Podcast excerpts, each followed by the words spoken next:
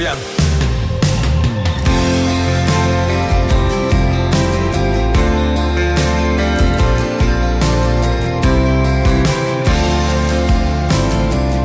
Come nasce una canzone? Di Marta Cagnola.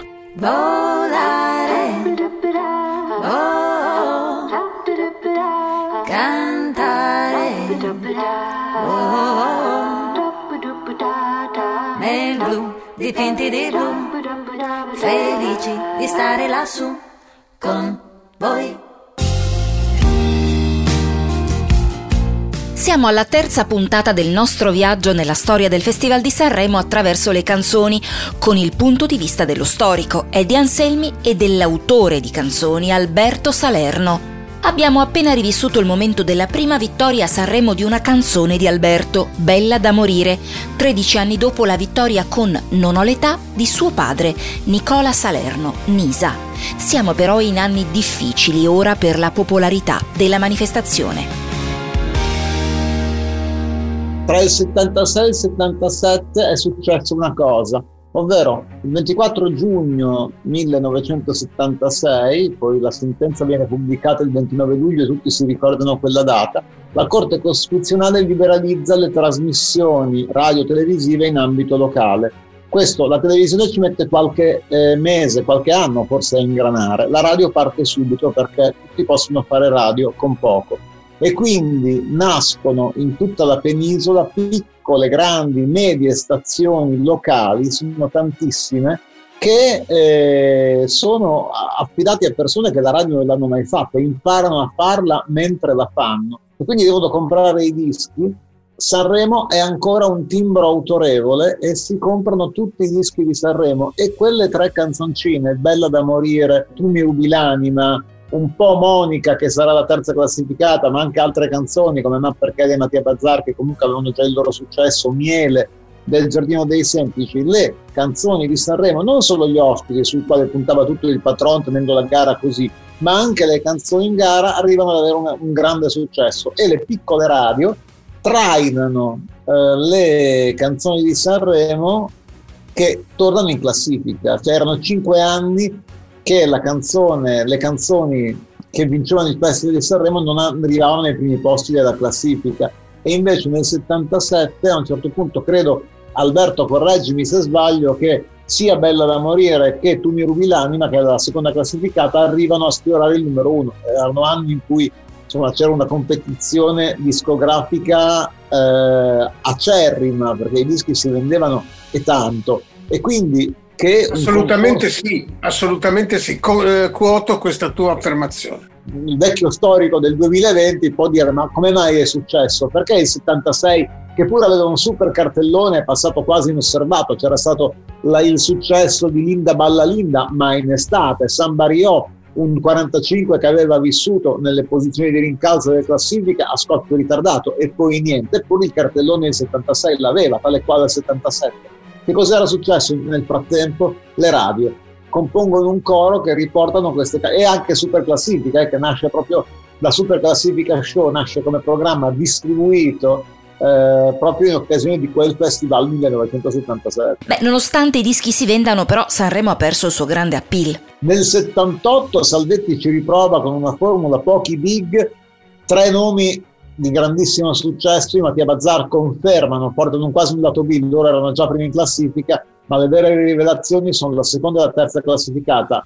Anna Oxa, sedicenne, sedicente punk, in realtà era glam, la, l'immagine l'aveva fatta Ivan Cattaneo, e Rino Gaetano, che comunque si ascoltava già nel mondo della radio e lì arriva veramente al grande pubblico, anche se grande successo l'avrà purtroppo post mortem festival è totalmente ignorato dai cantautori, diciamo, tra virgolette, impegnati, a cominciare Benditti, De Gregori, Lucio Dalla. Lucio Dalla c'era stato, ma quando ancora non si era affermato con Come profondo il mare, tutti quelli che perché era considerato scadente, cioè volgare, era considerato eh, con, cioè era troppo commerciale. Ti ricordi Eddie che dicevano Sanremo è troppo commerciale, per cui non volevano confondersi, volevano mantenere una loro dignità salvando quella faccia che poi invece poi dopo invece mi sembra che le cose ne parleremo sono poi Fera, quando torna la vera ci si apre poi il, il solito problema tra la, la, RCA e la vera perché nel 1980 la RCA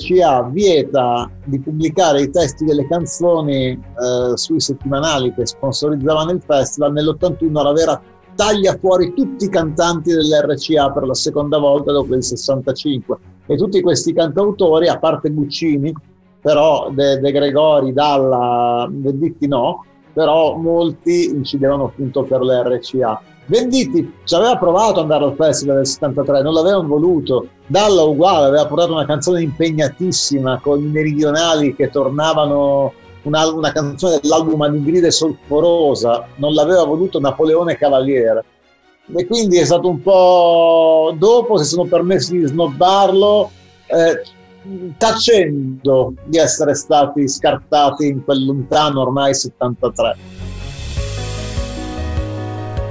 La svolta, il ritorno è a un passo, ma non ci siamo ancora. Per la rinascita bisogna aspettare ancora un pochino. Gianni Ravera riprende il festival del 79 e ci prova, annuncia il festival del 79 lo fa annunciare da mai come il festival della rinascita, ma la rinascita non avviene. Il festival discograficamente zoppica. Le prime due edizioni di Gianni Ravera, eh, anche negli anni 60, erano state sottotono. Bisogna arrivare al terzo tentativo perché la formula funzioni e il terzo tentativo quadra eh, una rinascita soprattutto discografica e televisiva col botto televisiva perché la RAI ricomincia a trasmettere, seppur in seconda serata, le prime due, le prime tre serate del festival, manda in onda tutto il festival.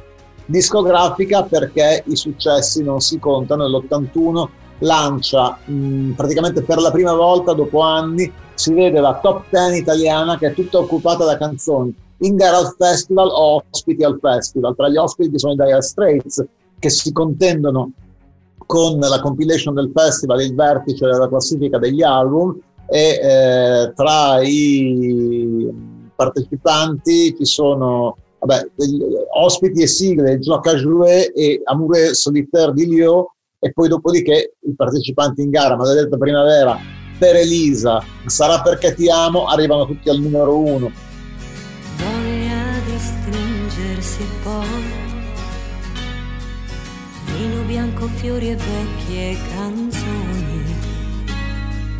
E si rideva di noi, che imbroglio era, maledetta primavera, che resta di un sogno erotico sei. Al risveglio è diventato un poeta, se a mani vuote di te non so più fare come se non fosse amore,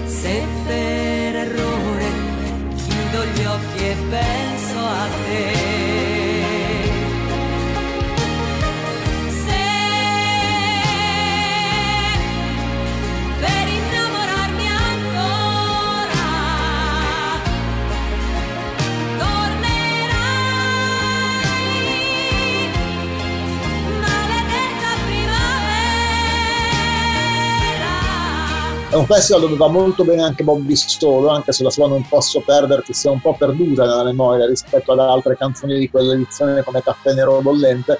E poi altre canzoni magari non fanno il botto discografico, ma passano comunque alla storia diventando cult come Che brutto affare di Giochiarello. Cioè, è un festival dove tutto funzionava, dai Bad Manners ai Rondo Veneziano, che ne furono la, la vera sigla iniziale. Gioca fu una sorta di bisigla, un festival con due sigle. Si parlò tantissimo del festival e ebbe una conclusione a sorpresa, a sorpresa non per gli addetti ai lavori che lo, lo sapevano benissimo come sarebbe andata a finire probabilmente, ma a sorpresa per il grande pubblico. Nessuno a casa si aspettava la vittoria di Alice, di una canzone così poco tradizionale come era per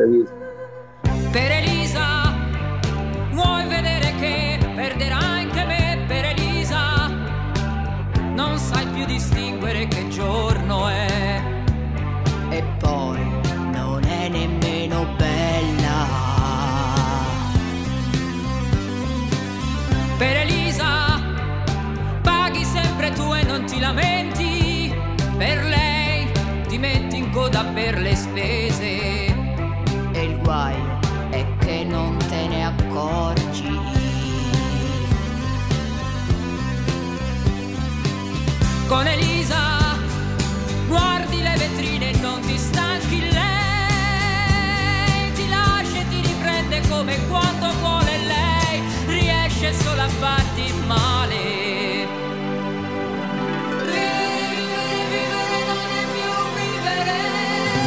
Lei ti ha plagiato ti ha preso anche la dignità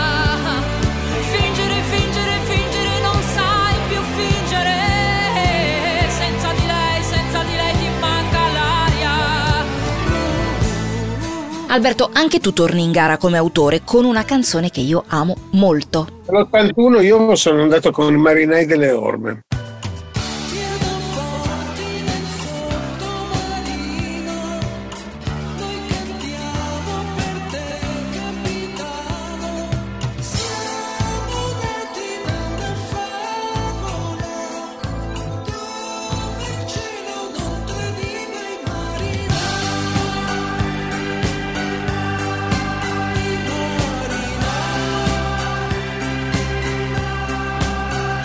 È vero che si doveva chiamare Marghera? Guarda, questo non lo so. Io so che a un certo momento mi chiama. Loro erano un po' di anni che erano un po'. Loro sono sempre stati rock prog, no? Cioè era un mondo eh, molto, mh, diciamo, coraggioso. Hanno sempre... Beh, poi hanno fatto, avevano fatto già degli album. Però poi c'è stato un periodo di. non so, erano andati in crisi. Comunque mi chiama Roberto Colombo che produceva per la DDD del famoso Conte di, condotto da Galanti mi dice ma vuoi fare i testi? Ma io dico ma i testi per le orme cosa vuoi? Le orme sono autos no no ma hanno bisogno hanno bisogno io mi sono presentato in studio ho sentito queste canzoni bellissime poi con Tagliapietra, insomma con i De Rossi, con eh, Pagliuca, mi sono trovato subito a mio agio. Sono andato da loro 3-4 giorni a Treviso, mi pare che fosse Treviso, non so se era Treviso o Mogliano Veneto, mi ricordo più, una villa. Siamo stati lì, abbiamo fatto le canzoni, abbiamo scritto e poi loro sono andati con questa canzone bellissima per me che ancora oggi è molto avanti. Poi eh, richiama anche il film dei Beatles, eh, Yellow Submarine, perché c'è pianoforte nel sottomarino. E me ha dato molte soddisf- soddisfazioni, però c'è stato un episodio pazzesco, perché io durante le prove mi avvicino a Pagliuca e gli dico, senti, ma non ti fa impressione, ma con tutto c'era una battuta, di essere nello stesso festival con Elisabetta Viviani, che poverina è assolutamente innocente, solo che capisci che Elisabetta Viviani veniva da un mondo che con le orme... Lui mi ha guardato e ha, deve avere metabolizzato qualcosa e il giorno dopo è scomparso. Lui non è, è salito sul palco e letteralmente sparito e ci è andato Roberto Colombo a, far- a suonare le tastiere fingendosi per uno delle orme poi Pagliuca è stato recuperato era in un albergo di Imperia non so dove, dove fosse andato La storia del festival dei primi anni Ottanta è molto nota, il successo ritorna e io vorrei parlarne Alberto con la tua seconda vittoria, con Renato Brioschi, questa volta tra le nuove proposte nel 1984 con Terra Promessa. Siamo ragazzi di oggi,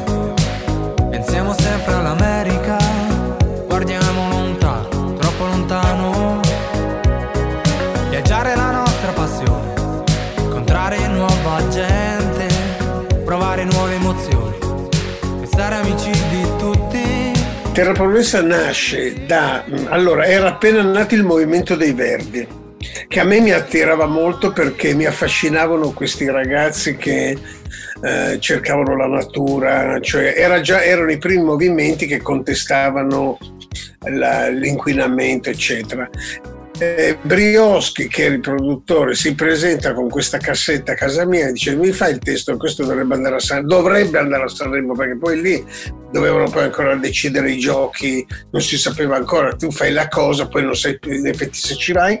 E dico, beh, allora io ho applicato quest'idea di terra promessa che poi il titolo ho preso da un pezzo di Bruce Springsteen che si chiama Promise Land, io lo sono cambiato totalmente il concetto, perché ho fatto questo discorso della, che nel testo c'è di ricerca, avremo una terra promessa, troveremo un mondo dove vivere meglio, eccetera, eccetera, eccetera. E poi naturalmente è andato in porto. Lui aveva scritto quattro, le quattro righe iniziali erano del ragazzo di Eros, io le ho tenute perché mi piacevano molto e poi niente, poi è andato a Sanremo, poi alle prove io l'ho visto, quando l'ho visto alle prove ho detto alla Mara che era giù con i suoi artisti eh, della Fonte, della Fonte, ho detto Mara secondo me questo vince, ma questo spacca tutto perché era troppo forte, alle prove capisci cosa succede.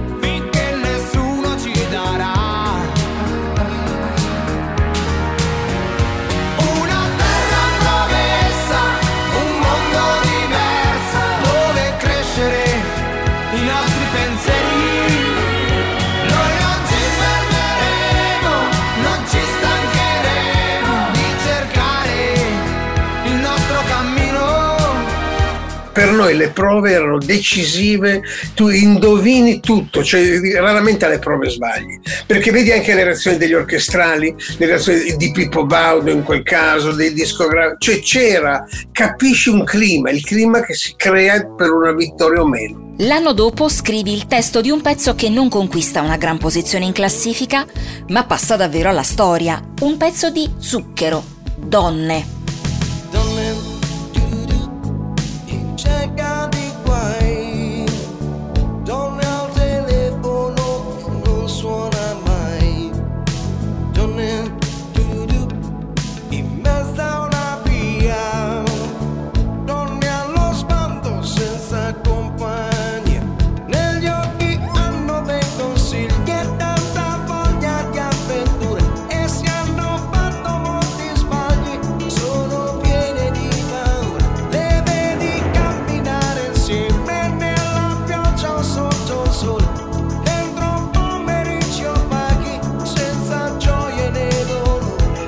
Arriva, lui arriva ventunesimo davanti a Garbo, però la canzone, devo dirti la verità, era piaciuta molto.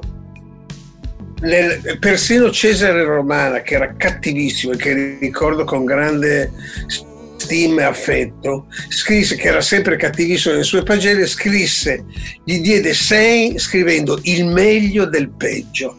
E io andai da Cesare in sala stampa a fargli i complimenti perché per me il meglio del peggio era il top. Io dico Cesare mi hai fatto morire da ridere perché hai salvato comunque. No, perché la canzone sai però, sai ma lui non mi convince.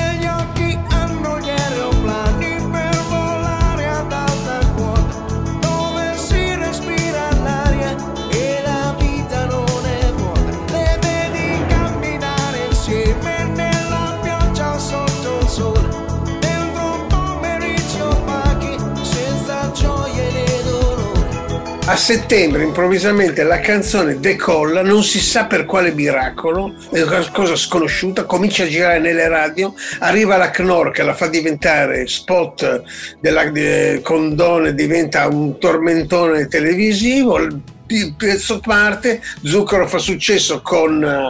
Eh, torna con eh, una canzone triste, poi fa rispetto e, da lì e poi Donne è diventato un evergreen. Il dududù di donne è tuo o è di zucchero? No, dududù c'era, lui faceva, tra l'altro, donne di Salerno, Zucchero, Battisti, John Lennon.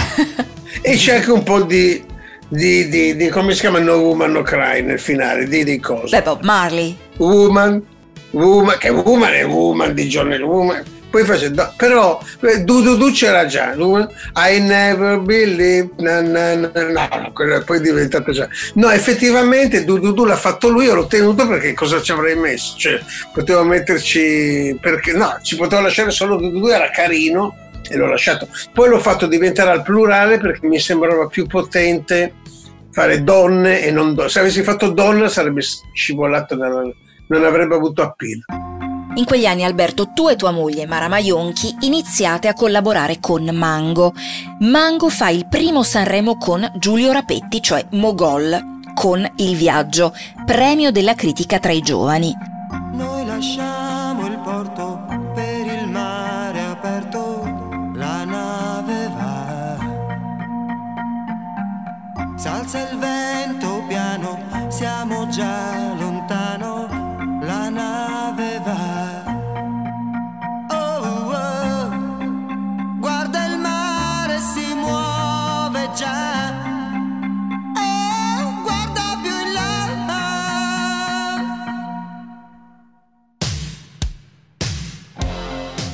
con lui scrivi l'anno dopo Lei verrà. Mango, beh, Mango lì, quel festival, devo dirti, noi siamo, c'era stata una lite, io e Giulio avevamo appena costituito una società e producevamo insieme eh, Mango e Zucchero. Poi abbiamo prodotto anche eh, Riccardo del Turco, altre cose, però, però sul viaggio, che era la canzone che Mango aveva- avevamo scelto di mandare a Sanremo, eh, Giulio si era rifiutato di firmare il testo perché non gli piaceva l'arrangiamento, considerava l'arrangiamento antitetico alla, alla, diciamo, all'atmosfera del provino iniziale che era molto più soft. In effetti Paul si aveva tirato dentro delle batterie pazzesche. Noi invece abbiamo difeso anche con la Mara, abbiamo difeso con l'arrangiamento Mango, anche Mango è andato cantando quella canzone, però firmata appariva solo un pino, perché Giulio si era rifiutato addirittura di firmarla, proprio un fatto per lui. E poi c'è stata sta lite. Poi quando è stato eliminato, naturalmente Giulio ha detto, vedete che avevo ragione. In effetti poteva anche aver ragione, però Mango forse è stato eliminato. Poi Ravera ci chiamò e devo dire che lì Ravera era veramente forte perché ci disse non vi preoccupate perché questo ragazzo io lo difenderò sempre lo porterò al disco per l'estate a Riva del Garda e lo riporto a Sanremo l'anno prossimo vedrete che farà successo ed effettivamente Maravera mantenne la parola andò, poi andò con lei verrà però l'eliminazione ci è costata tantissimo da un punto di vista emotivo eh. quando ti eliminano così io piangevo il giorno dopo eh, piangevo in albergo cioè sei disperato per tutto, perché vedi anche il ragazzo, poi non sai cosa dire, come ti giustifichi, dici dove abbiamo sbagliato, cominci a darti un sacco di colpe e poi in effetti sai, le giurie sono quelle che sono. Lei verrà, io ne ho già sete. Lei verrà nel tempo che verrà e scenderà giù per la collina da nuove città. Stai qui con me. Allora parliamo di questo pezzo magnifico, indimenticabile, che è Lei verrà, 1986, e di Dal cuore in poi, che è la canzone che portate nel 1987.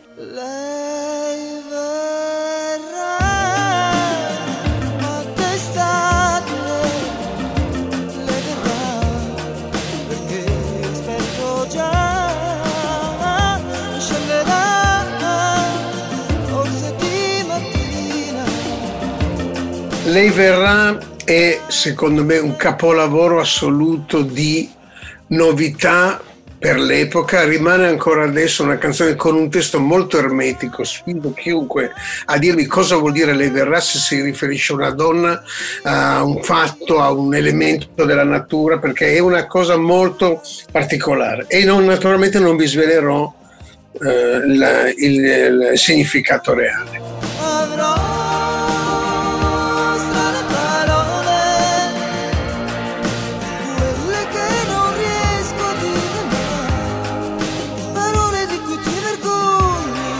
Pino la canta in un modo superlativo al festival, la canta dal grande cantante che è, quel risultato provocherà un interesse di Vangelis che viene, ci contatta la Polygram, che non c'entrava niente con la Foni, mi contatta Zapatera e mi dice guarda Alberto che Vangelis eh, vorrebbe conoscere Mango. E lo capisco perché, perché gli Aphrodite Child avevano molto de- di Mango come tipo come- perché poi ci siamo mandati a Londra perché bisognava andare a Londra insomma per una serie di cose non ci siamo andati. E poi l'anno dopo eh, come hai detto giustamente tu va con dal cuore in poi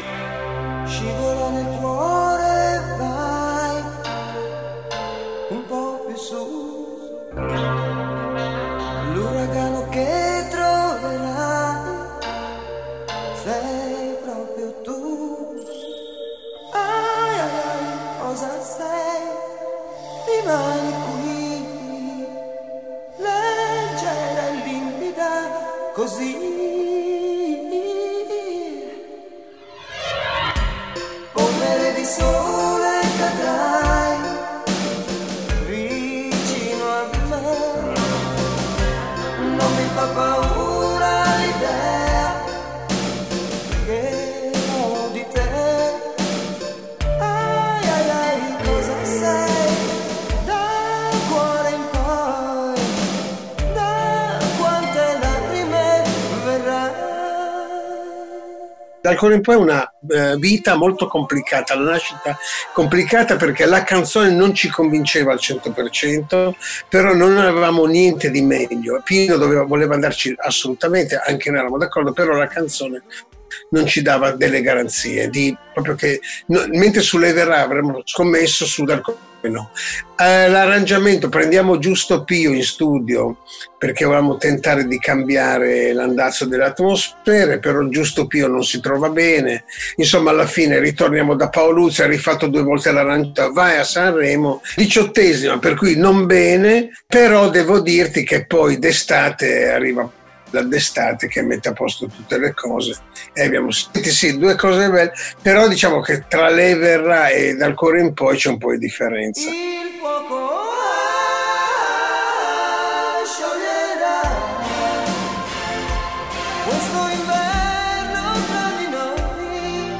Parliamo di un altro dei tuoi brani sanremesi, Alberto. 1988, quarto posto per Dopo la tempesta di Marcella.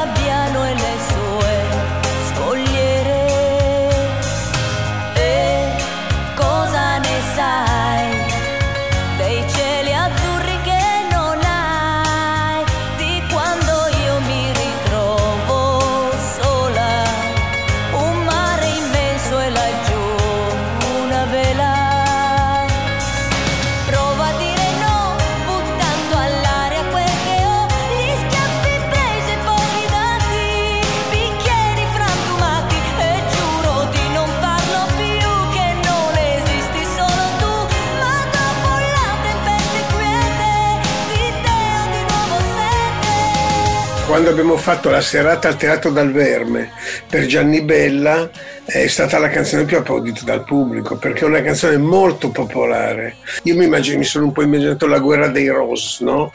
E no, vabbè, lì poi c'era stato l'addio di Mogol a Marcella, Gianni ha chiamato me, ma poi eh, è successa un'altra cosa che lì è la sindrome dell'emozione perché ella aveva il problema della... mm, sai quando ti manca la...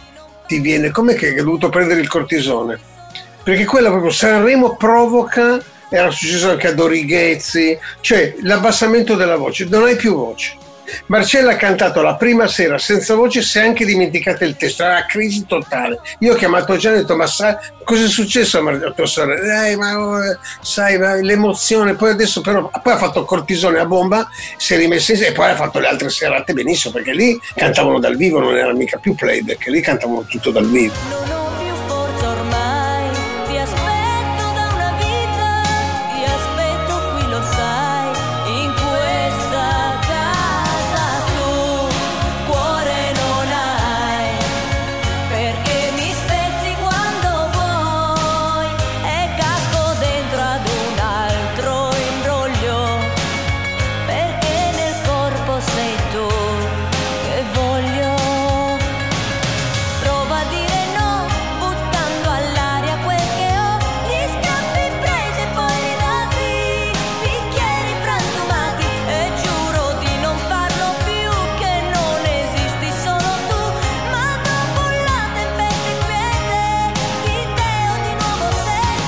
Marcella, tra l'altro, per eh, tre edizioni, 86, 87, 88, è la prima donna in classifica. Cioè, eh, Ah, poi c'è questo Senza un briciolo di testa, è una delle più belle canzoni mai cantate al festival. Se io sono innamorato, non è mia Giulio, ma devo riconoscere la qualità di quella che Marcella ha fatto sempre delle gran belle canzoni, molto belle.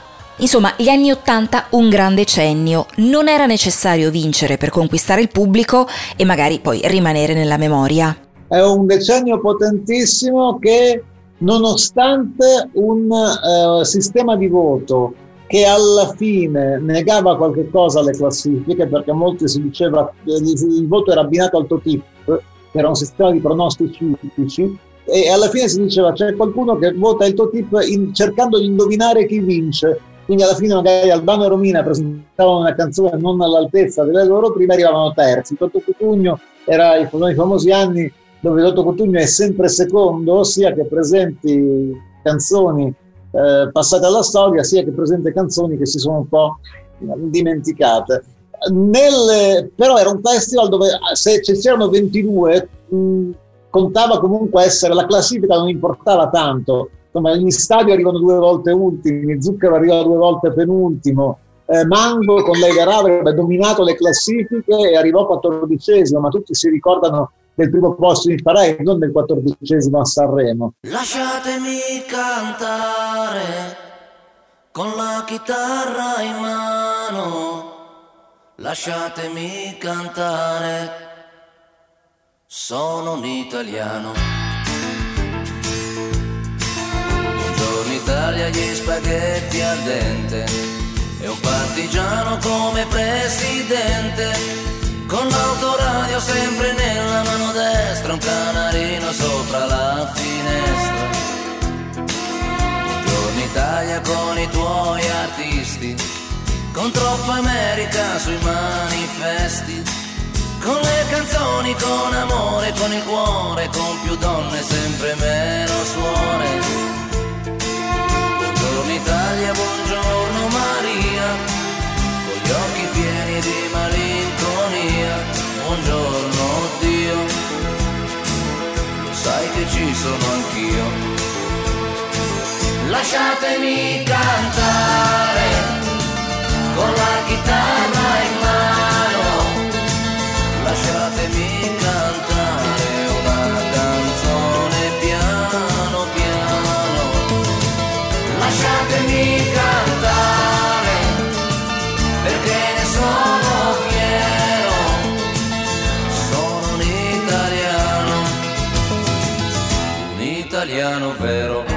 Avete ascoltato Come nasce una canzone, Dipinti di blu, di Marta Cagnola, insieme a Eddie Anselmi e Alberto Salerno.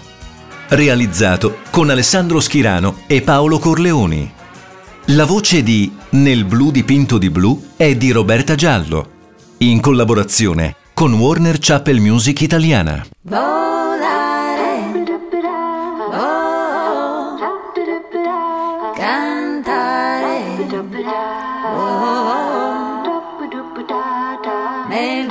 dipinti di blu, felici di stare lassù con voi.